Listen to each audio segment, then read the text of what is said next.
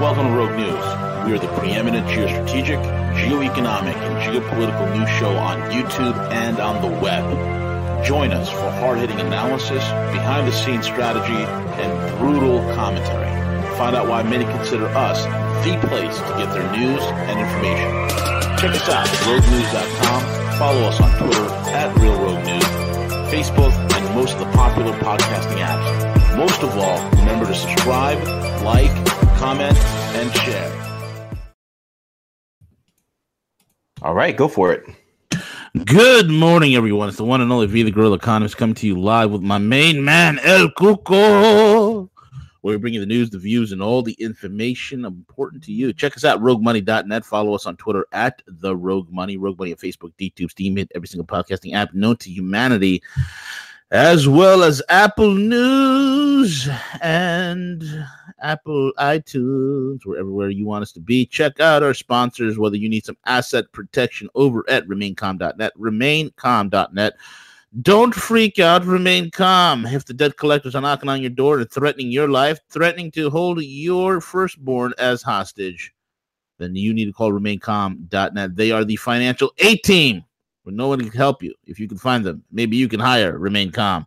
And these guys will come there, they'll kick down the they'll kick down the door, waving the 4-4 and uh, you know fix your debt and uh, collections issues with real quickness. Lickety split. Lickety split. The whole thing you got to understand is don't freak out. Don't freak out folks. It's all a game. Remember remember that. Debt credit is all a game. It ain't real. And uh, when you start the process with remain calm you'll figure that out real quick. Also excited very excited P- platform is going to be launching today at some point we're going to do a show on it at some point today I'm trying to get everything done and out uh, and have this bad boy launched.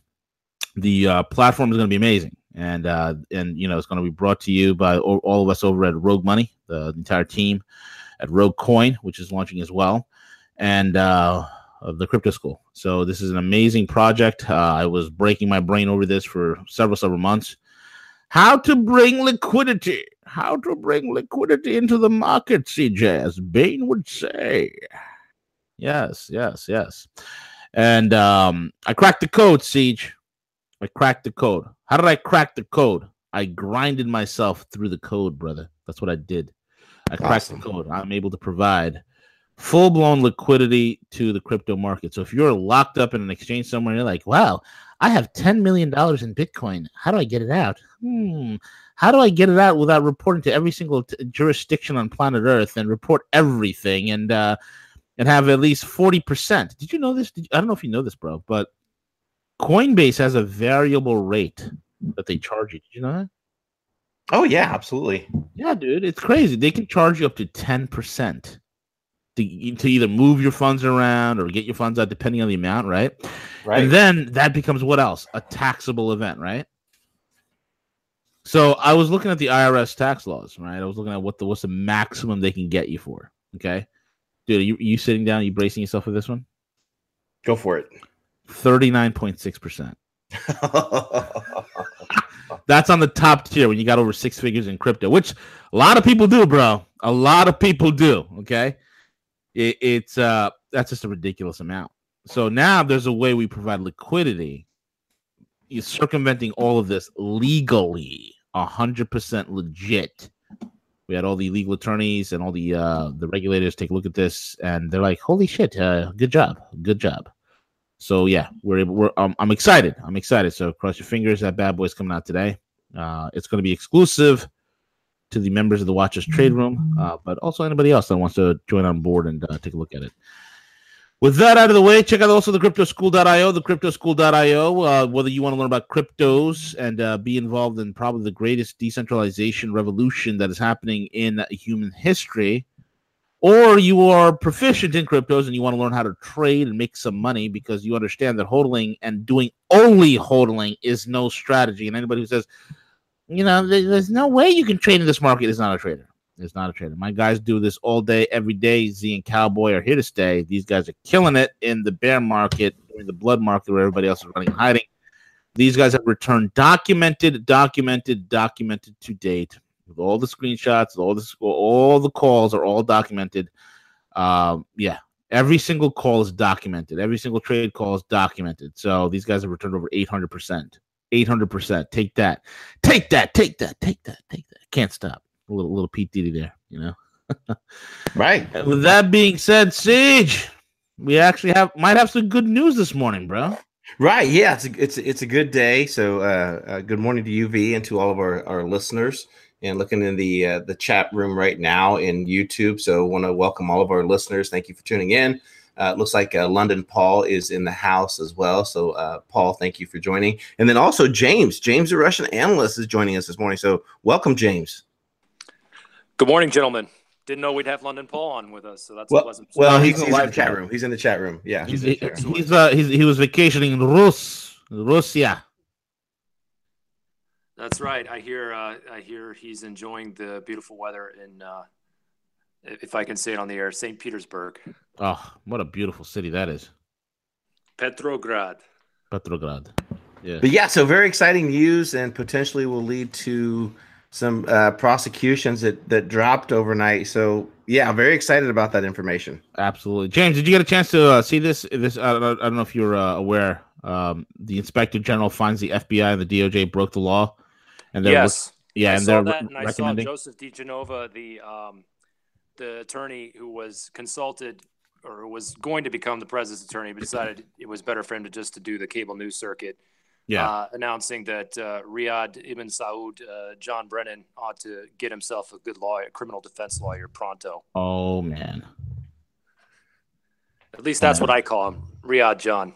I like I like Riyadh John. I, I would call him uh, Jihad John as well. Jihad John Brennan. Uh, he he is a he's a lover of all things Islamic and fundamentalist. so that's anyway. very good news. That uh, hopefully we can finally we you know, and and again, I'm I'm agnostic on the whole Q thing, but uh, yeah, me too. I, uh, but uh, it, it's about damn time to see some swamp training start. Yeah, this is huge, man. It's uh, you know, uh, here it is. Our, our guys over at Zero Hedges posted this as uh, reported earlier Thursday. A long-awaited uh, report by the Department of Justice internal watchdog into Hillary Clinton email investigation has moved into its final phase uh, as the DOJ uh, notified multiple subjects mentioned in the document that they can privately review by it uh, review it by week's end and will have a few days to craft any responses to criticism contained within the report according to the wall street journal uh, those invited to review the report were told that they would have to sign non-disclosure agreements in order to read it people familiar with the matter said that they are expected to have a few days to craft a response to any criticism in the report which will be then incorporated into the final version to be released and we had uh, Paul Sperry, one of the guys over on Twitter. He's a, I think he's a Paul's a reporter, if I'm not mistaken. Breaking he's IGR for Investor Business Daily. There you go. That's who he is. Right. So, uh, breaking IG Horowitz has found reasonable grounds for believing that there's a violation of federal criminal law in the FBI DOJ's handling of the Clinton investigation and has referred his findings to a potential criminal misconduct to Huber. And he was Huber uh, that is the uh, former attorney general from Utah. It's pretty interesting. He is also, and where did uh, Uranium One start? Utah. Is there a possible connection? Will we see some sort of link here between the Kim, uh, the the Clinton emails and the whole Uranium One deal? It is very, very possible. What say you, James and CJ? Go for it, James. Yeah, uh, regarding the Uranium One thing, I mean, I Okay, that's good, James. Here's my turn. No, I'm just kidding. Go ahead, James. go ahead, James. Nothing. Go for it, James. no, I, am not up to speed on all the latest stuff with the Uranium One, but I, I could tell you that um, uh, one thing that I found interesting is that uh, the European Union uh, was making noises, uh, Juncker in particular, that they could actually try to engage in some sort of uh, criminal actions, or at least that they would they would create a uh, provision in the EU law that would allow companies to to sue the United States Department of Treasury uh, over sanctions related to Iran and, and, their losses. And that's interesting because you're seeing a legal effort in the Russian Duma this week. They're trying to pass legislation that would make it uh, basically a crime to advocate sanctions for a Russian citizen under Russian jurisdiction to advocate uh, for U.S. to impose sanctions on Russian citizens or corporations or, or legal entities. So I found that the sort of the parallels between what's going on with the EU and, and, and what's going on, on the Russian side to be very interesting. And how that relates to what's happening uh, with the swamp draining domestically. Well, you know, we have, uh, we saw, I don't know if you guys saw the news that uh, Sergei Skripal, the former uh, GRU, uh, Russian military intelligence officer, was released from the hospital in Oh, the wow. UK. Mhm. Yeah, and his daughter Yulia has been out of the hospital for weeks, and she was basically uh, silenced. I mean, she she was calling her cousin Victoria in Moscow because uh, her cousins and family members were sincerely concerned. They hadn't heard anything from her, and uh, they were inquiring about the status of her dog and you know what you know what's the deal with her boyfriend and you know she's got an apartment she's got a car i think in russia and all this stuff that you know they don't legally is in limbo they don't have her power of attorney to do anything about it and and formally adopt her dog or or or do something with the apartment like even rent it out i'm not sure they can do that under russian law without her express written consent so basically um, how that relates to what we're seeing with the domestic swamp draining is that we know that there was this british operation with uh, Christopher Steele and Orbis Business Intelligence. We know that uh, Sergei Skripal's handler uh, worked for uh, Steele uh, that's uh, Pablo Miller, right? yes, Pablo Miller. Thank you for the Weird name. Pablo bro. Miller. Yeah, weird name for an Englishman, a Spanish Pablo name, Miller. but was living in Salisbury. Uh, that's probably why Sergei settled there because he, that uh, Pablo Miller was his MI6 handler before uh, he left the service, Her Majesty's Secret Service, to go into private business with Steele and Orbis Business Intelligence. So uh, the question is, uh, you know, regarding motive, was Steele, I'm sorry, was uh, Skripal poisoned as a warning to him uh, not to talk about what he knew regarding the dossier? Was Sergei, in fact, the one who was calling people in Russia on behalf of uh, Mr. Steele and, and his handler, Pablo Miller, to discuss things? And was, uh, you know, as, as has been reported in the Russian media, did Sergei get cold feet and decide he wanted to come clean about Yeah. his role in the dossier? And that led to the sudden urgency of silencing him. Very interesting. And we also have, and, and just to tie up that thread, we, we also have, um, you know, I think Laura Ingraham's mentioned it on Fox News that uh, Stefan Halper, the professor, uh, who's an American citizen, but he, he lives in Great Britain. I believe he has residency there, if not dual citizenship, uh, for many years and is a reputed CIA and MI6 asset.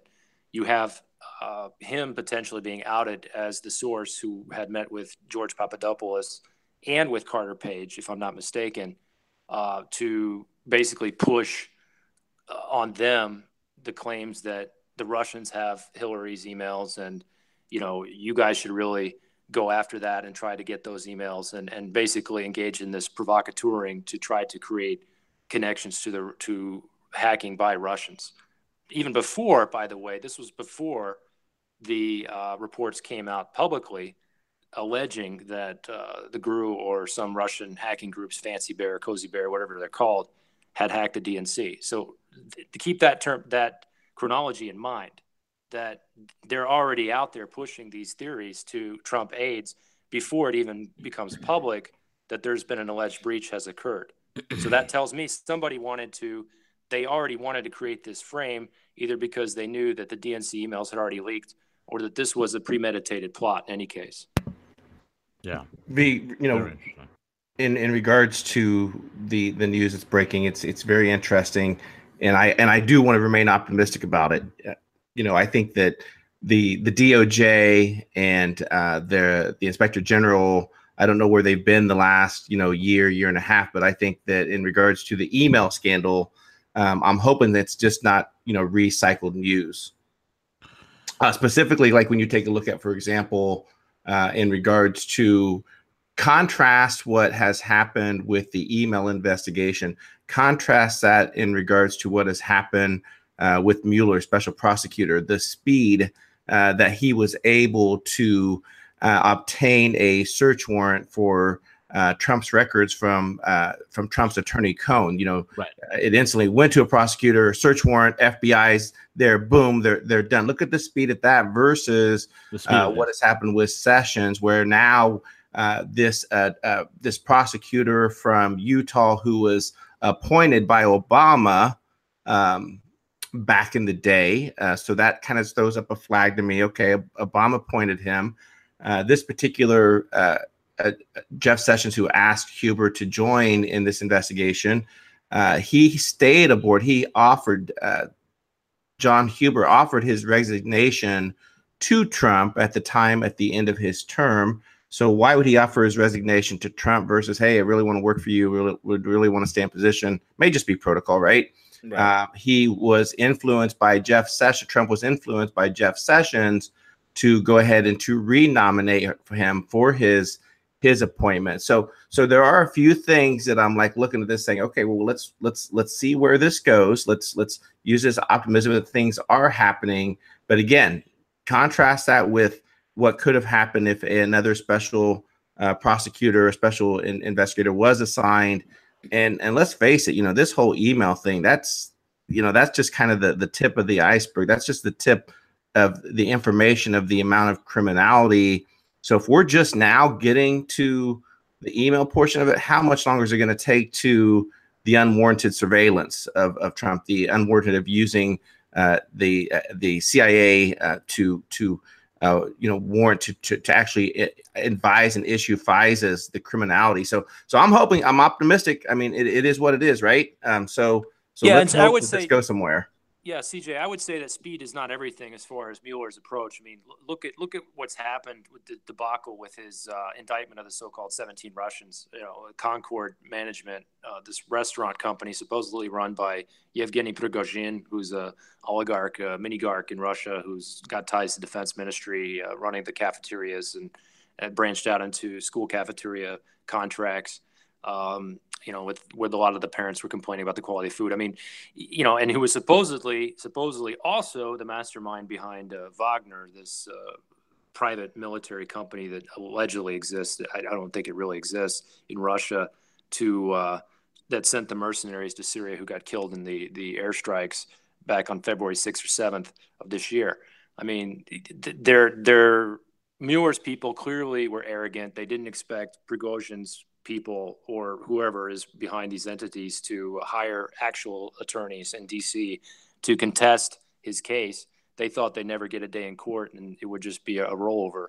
But now they're actually having to produce evidence and discovery for defense counsel to prove that uh, Prigozhin or his companies were behind this troll farm in St. Petersburg.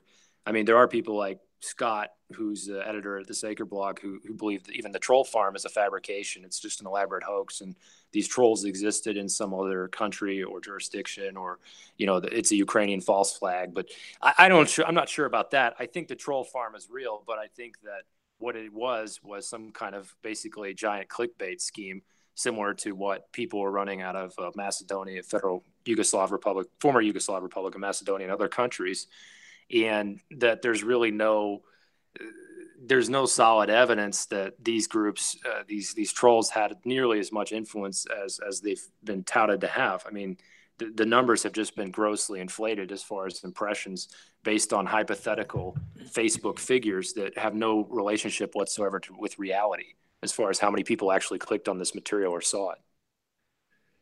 Yeah, absolutely correct.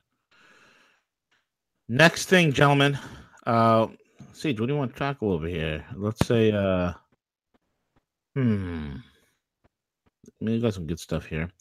What about this one? This is from uh the the guys over at Russia Insider. America spends, and it's one of my favorite uh, topics here, is the uh, the the military incompetent complex. Uh, America spends about one trillion. This is actually from David Stockman.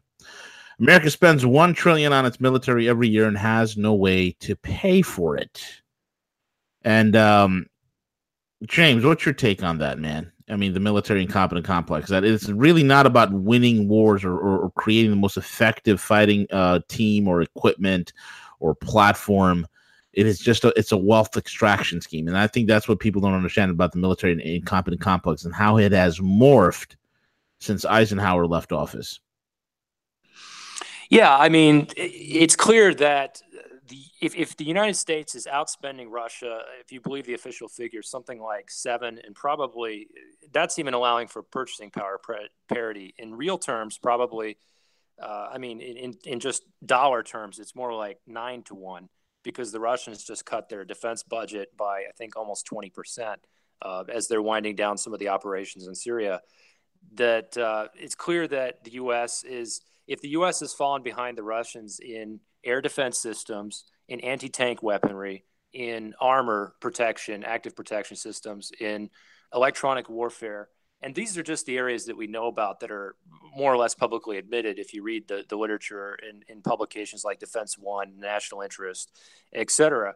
I mean if the us has fallen this badly behind then and, and including the anti-ship missile technology and the hypersonic glide yes. vehicles then you have to ask yourself uh, how is that possible if we're outspending the Russians again nine to one in dollar terms and probably seven to one in purchasing power parity terms, accounting for the difference in you know U.S. and Russian servicemen salaries. I mean, right. it, it's, it's it's in benefits, it's absurd. But when you think about it, that that that's only possible if our military incompetent complex, as, as V says, has grown extremely corrupt and, and bloated. I mean, or or we just we're completely, if you believe the the Reader's Digest, uh, uh, you know, dumbed down version, we're just asleep at the switch because we were doing all this uh, stuff in the sandbox in the Middle East and dealing with insurgents with AKs, and we forgot about the awesome, you know, Russian and Chinese threat, quote unquote. So, you know, I mean, I think I think the story kind of speaks for itself. You have W, you know, I know he was recently on the program saying that a lot of the corruption and graft that's been in the defense industrial base is going to be cleaned out along with the rest of the swamp, but you know, we're, we're thus far we're not really seeing that. We're just seeing a lot of money thrown at various systems by the Trump administration. I mean, th- maybe where, where, there's some modest progress in terms of counter drone equipment and uh, you know artillery systems and things like that. Uh, but so far, I'm not really seeing it in terms of actual mm-hmm. deployed uh, hardware yet. That's what I'm saying, man. If, if they hadn't, if the, if the military incompetent complex was about creating effective weapon systems, not marketing hype and hoopla, you, you wouldn't be you would scrap the F-35 and revert uh, funds to improving and making different variations of the F-22. That's a smart move to do, you know, but they're not doing that. They're they're pushing forward with the F-35 and they're marketing everybody saying, "Hey, this is the greatest fighter plane in the world." They're forcing it down the throats of allied nations, and when the allied nations stand up and say, "Hey, you know what? okay, you're playing so great. Can we test your F 35 against our aircraft? Oh, no, no, no, no. You can't test it. You can't test it. You just have to buy it but we don't want it. We want to. No, no, no, no testing, no testing. Just, just buy it and believe our hype that we're selling you. That's in essence what these F thirty five sales are going to be going to be like. And when I see stuff like that, when I see the fact that you know they have no real answer in armor, they have no real answer in fieldable actual, te- you know, actual weapon systems, and they're doing all of this with you know going broke. Literally, it's IOUs, and there's a point, folks where the IOUs eventually run out. I mean, it's ridiculous. We're almost at a, a trillion dollars in in in defense spending. A trillion dollars. It's disgusting, man. And I, I, made this point in a recent article too, that there's also just the good enough factor. I mean, yeah, you know, during World War II, the U.S. didn't have the best tanks, and, and the, the Germans and the Russians had, but it didn't matter because uh, that the Germans had could build this un, seemingly unstoppable behemoth of a tank because they were already losing the war by that point, and right. and they didn't have the the industrial base that the Soviets and Americans had.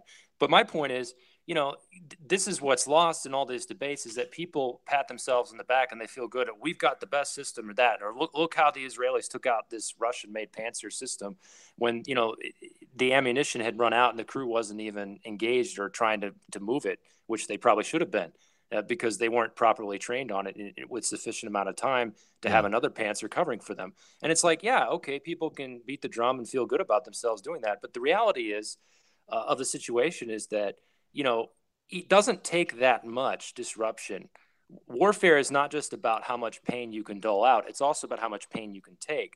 And when you're a society like Israel, a small country, and you're right there, Syria's right there, they've taken you know, half a million dead in losses, 150,000 of those, you know, soldiers, and your your casualty threshold is maybe a dozen or two dozen guys before, you know, your people are screaming for a ceasefire. Right. It doesn't take a, a genius to a military genius to figure out that a system does not have to be that sophisticated to to inflict enough pain on your guys where you have to stop doing right. what you're doing and and and have an armistice or a ceasefire. So yeah, and V, I think it's I think it's a strategy. I think this is a strategy that uh, you know Russia is deploying where they continuously talk about, you know, in the U.S. military hardware.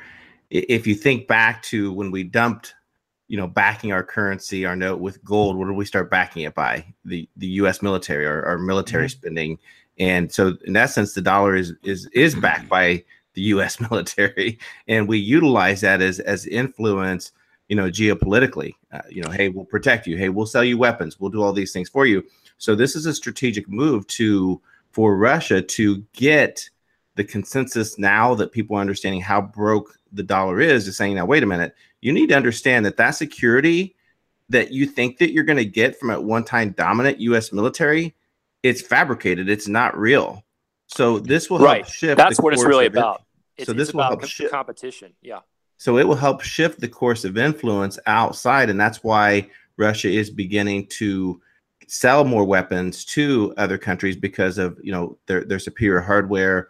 And uh, so yeah, so this is this is spot on. And uh, for too long, uh, the dollar, but but they have to. That's why they keep spending this much money is because they hopefully that with the spending that much on the military, it's going to buy influence. It's going to continue to protect uh, the dollar. But it, you know, geopolitically is obvi- obviously failing. Oh, yeah, it's it's a false mental model. I think it's based on their also CJ on their interpretation what happened in the 1980s, which is an oversimplification of what really happened and, and why the Soviet Union collapses. They feel like, well, if we can just ramp up the military industrial complex spending again, that'll create jobs. It's basically war Keynesianism is what it is, but without you know a, a big shooting war, but just the, the military buildup is this idea that we'll get the Russians to cry uncle and, and the Chinese will respect us again if, if we just rearm. And I think it's it's a gross oversimplification of of what really happened, you know, 30 years ago. W has gone into great detail explaining some of the aspects of, but ultimately, it, it boils down to uh, do people have confidence and faith in their their leaders and in their future? And I think China has that in spades right now. Russia is trying to develop it and you have you know uh, i mean look look at how divided things are and polarized things are regarding trump in this country it's it's just very hard to envision us you know trump getting the kind of uh, consensus that that reagan had back in that time and and the bipartisanship that existed when our political system is so broken yeah absolutely correct man 1000% switching gears domestically gentlemen uh, we are talking about right here. The uh, Trump gives Merkel an ultimatum to drop Russian gas pipelines or a trade war. uh, how we how we are quickly and rapidly pushing the Germans into the arms of the Russians and the Chinese. It's uh, uh, unreal, unreal. Uh, CJ James, go ahead, guys. Yours your take. James, go ahead. I find it laughable. I really I, do. I, am sorry I, to laugh what James going to say. uh, you know, um, you know, Go imagine, ahead. imagine uh, V that, imagine V that you're you're paying 500 bucks a month for your home internet, and I want to break it down, put it in, in, in how it applies to us. So we're paying 500 dollars for our internet, and we're like, God, this is just crazy expensive. I'm not going to yeah. do that. Um, you know what? Uh, Comcast is offering 150 bucks a month.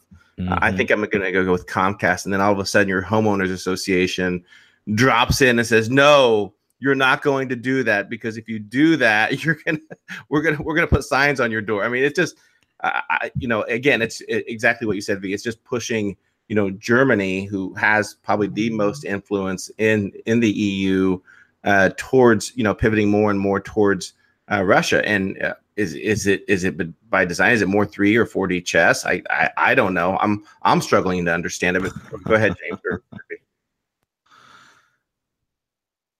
James. James. Yeah, I mean, it's Merkel's meeting with Putin today in Sochi, and you know we've talked. We were just talking about this before. It's it's the same idea that whether you're squeezing your allies to buy more of your, your crappy weapons that are ridiculously overpriced, or you're squeezing their core interests. In this case, Germany's interest in you know affordable energy. Right. Uh, you're you're alienating friends and losing influence fast. And I think yeah. that you know, as far as the political dynamics go, I mean, we know there's some bad blood between Merkel's people and Trump's people that goes back to before the election when you had uh, Trump advisors talking about maybe, you know, we need to put some pressure on the EU and maybe even consider breaking a breakup of the EU wouldn't be such a bad thing after Brexit. And and you know, I, I forget the guy's name. He was making the rounds on all the British shows and shocking people by saying, you know, maybe the U.S. under Trump won't support the EU, like Obama and all the previous administrations were supportive of it. I mean, look at look at what the EU's done with Greece, and you know, he made a lot of valid points, but obviously that's cutting into Germany's core area of influence, and and uh, over over all these countries around it that they've used the EU as a vehicle for. And there was a column by uh, Ross Douthat of the New York Times, who's kind of their token in-house conservative, saying, you know, maybe Germany has become too big and dominant for for its own good in Europe. And you know, obviously that's not something he wrote because the Trump people told him to write it, but it is it does show that the the relationship overall is frayed because the interests are no longer so well aligned uh, namely this old British inspired idea that the job of NATO is to keep the Russians out and the Germans down, uh, like the first uh, NATO General Secretary, Lord Hastings Ismay, said after World War II. But that's that's not working. I mean, the Germans don't want to be kept down, and and they don't want you know the Russians don't want to be kept out of Europe because Europe is their natural market, and they still consider themselves to be Europeans, even though it's obvious that you know their their trade volume with China is growing by leaps and bounds every year, and that Asia is the future. Hey James, so, real quick, real yeah. quick, James, because I know that you know you really follow this quite a bit, but this also has a lot to do with the Ukraine as well, correct? Yes, absolutely. Because Nord Stream two, the, the whole point, uh, the, the criticism of Nord Stream two is that it's completely unnecessary. I think the the U.S. envoy to Ukraine, Kurt Volker, who was a former aide to McCain at the McCain Institute, said that it's completely unnecessary as a commercial project, that it's a political project. Well, you're damn right, it's a political project. Uh, the Germans don't want to be dependent on Ukrainian transit for gas. They, they want to be able to just bypass Ukraine altogether. And of course, that would eliminate hundreds of hundreds of millions of dollars every year in transit fees for Kiev, but it also would remove the leverage that uh, the Ukrainians have over the Germans that keeps them uh, subsidizing that government that's been propped up by U.S. and EU and IMF uh, loans and aid. So uh, yeah, it, it is political because they, they don't need the extra capacity right now, but they might need it in the future.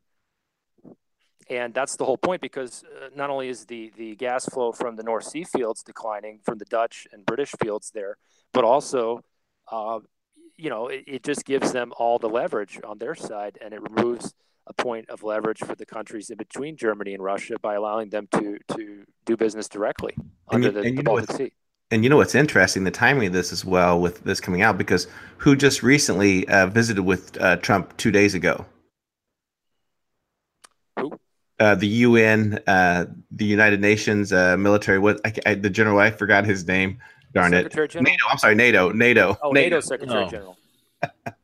Yeah, yeah, absolutely. Yeah, who I don't even know who who that is. I don't know. I, don't, I, I, remember it was, a, it was who keeps track of that? Uh, Rasmussen or whatever his name, who, who took a job as an advisor to Poroshenko, the president of Ukraine, after he left that job, and I don't even know who the new Secretary General is.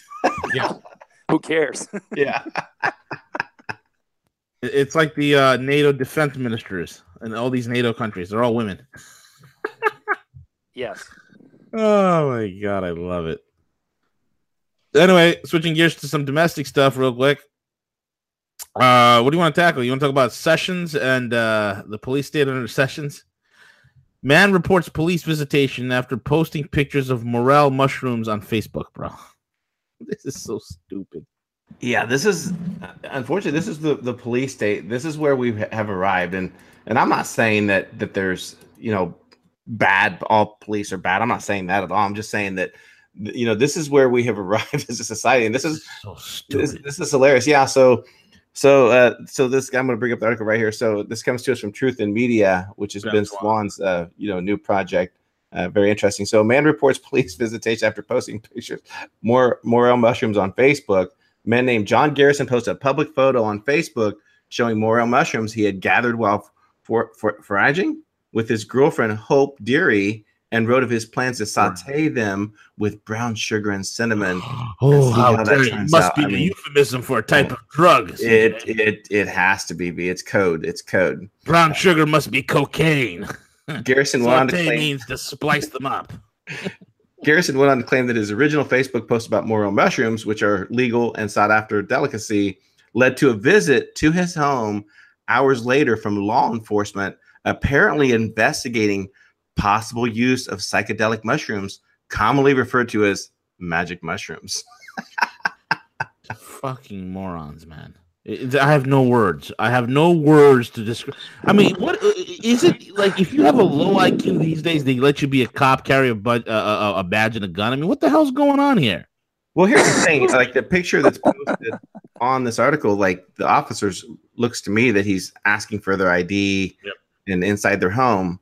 Um, you don't have to allow a police officer in your home. You don't have to allow them to to inspect your vehicle. You have the right uh, to say no um, to do that. So, uh, I if a police no guys, officer, you got to get a warrant. Yeah, a warrant. so so so if a police approach me and knock on my door and say, "Hey, can we come in?" Uh, no, I'm sorry, no. What do you want?